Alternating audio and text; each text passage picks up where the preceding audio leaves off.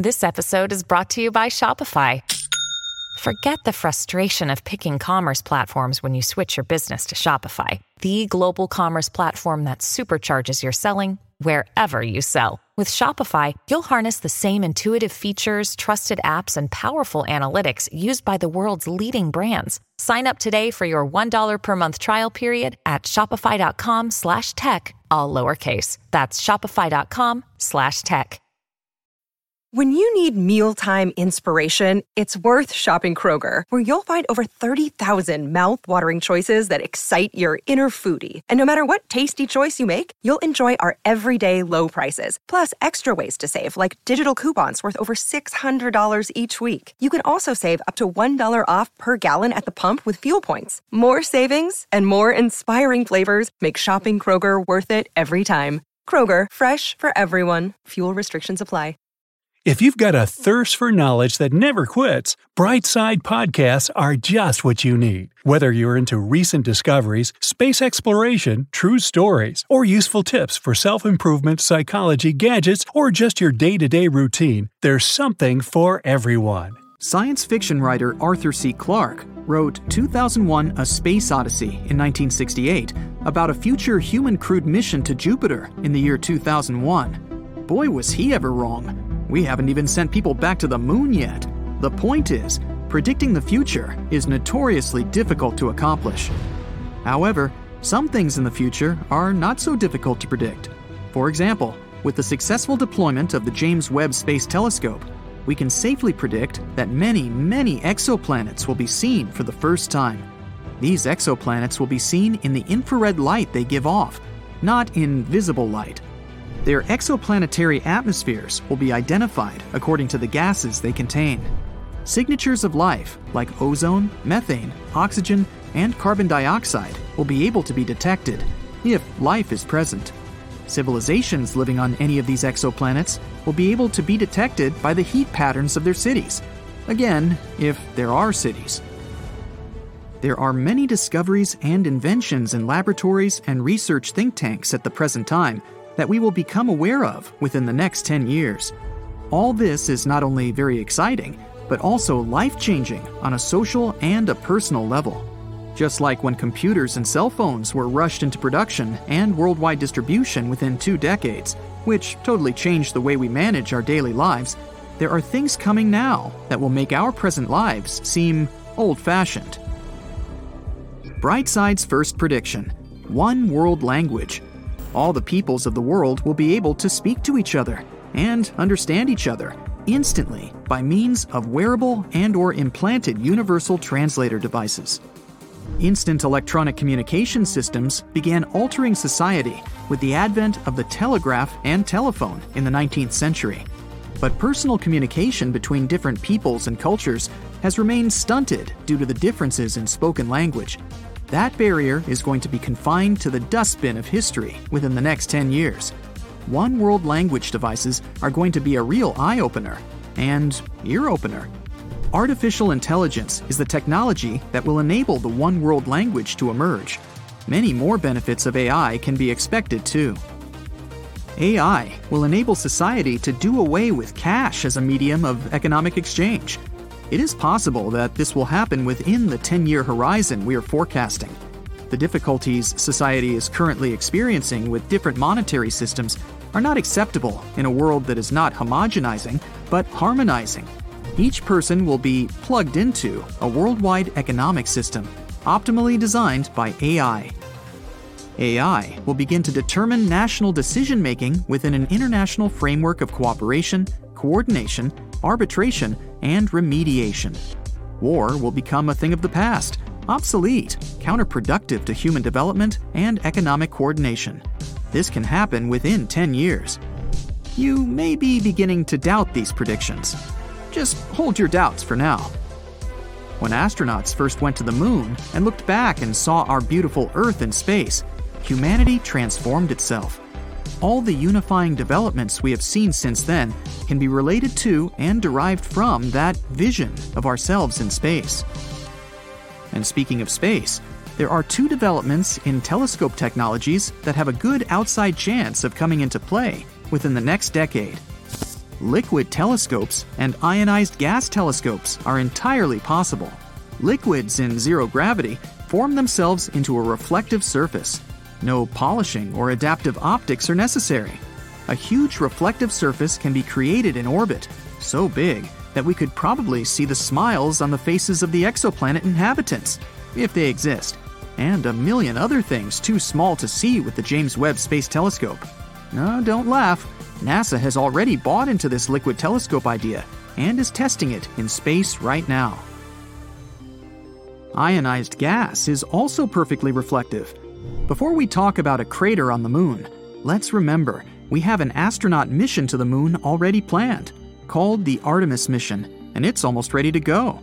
Soon you will see astronauts on the moon, and they'll be wearing brand new good looking spacesuits. Back to what I was saying a crater on the moon a mile wide could be flooded with ionized gas and electrified with generators to create a giant ionized gas telescopic mirror. Who knows what we would see with an ionized gas mirror on the moon? License plates on vehicles on exoplanets? If they have them. Okay, wait a second. I might be getting carried away a little bit. We want to know what we'll see in the next 10 years. I can see now why Arthur C. Clarke went so off the mark.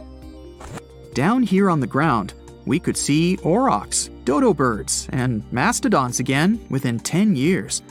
We have already recovered the complete DNA of these extinct creatures, and with the science of gene splicing apparently picking up momentum, these species of animals, and probably some others too, should be able to be bred back into existence within 10 years or less. Each of these animal species was hunted by humans into extinction, so it would be a good act of atonement to bring them back. Not so sure about T Rexes, though. Concrete could be replaced within 10 years. It should be replaced ASAP because it's not green. As concrete dries, it gives off carbon dioxide, a greenhouse gas. The use of concrete in modern society accounts for 8% of all carbon dioxide emissions worldwide. Not only that, modern concrete loses its structural integrity after about 80 years and begins to crumble. We should learn from the ancient Romans.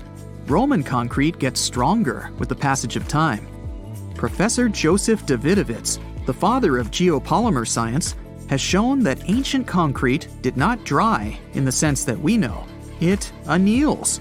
That means it dries without shrinking or giving off carbon dioxide. Currently, the formula for this ancient concrete remains lost, but geopolymer science is working hard to bring it back. You should start to see concrete going out and geopolymer building materials coming in within the next 10 years. That's a different look. Our clothing will change big time. Manufacturing techniques for nanofiber cloth are continuing to be perfected. What was only possible to make in small swatches of cloth a few years ago is rapidly turning into a technique for mass production. Soon, we will have seamless garments in very soft and very strong nanocloth. Not only that, but nanofiber production is meshing with microelectronics in truly revolutionary ways. Our clothing can become able to feel in such a way that our clothing becomes part of our bodies. Within 10 years, you should see this type of clothing showing up on fashion runways. We should also see big changes in transportation. Supersonic passenger jets promise to be commonplace within 10 years. For over 25 years, from the 1970s until the new millennium, we had the Concorde, a French airplane that could travel at over twice the speed of sound, Mach 2.02 to be precise. It was discontinued for safety reasons in 2003. Everything looks promising now for the return of supersonic passenger flight.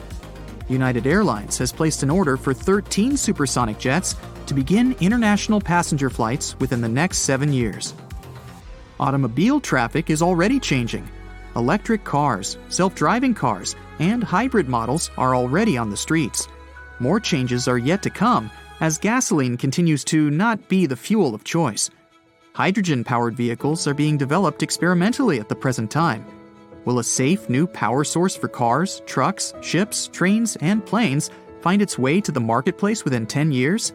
It's not the speed of technological development alone that is the determining factor. People's preferences are also a great driving force. Is that a pun? Yes, what we are seeing is a shift in consciousness among populations of people.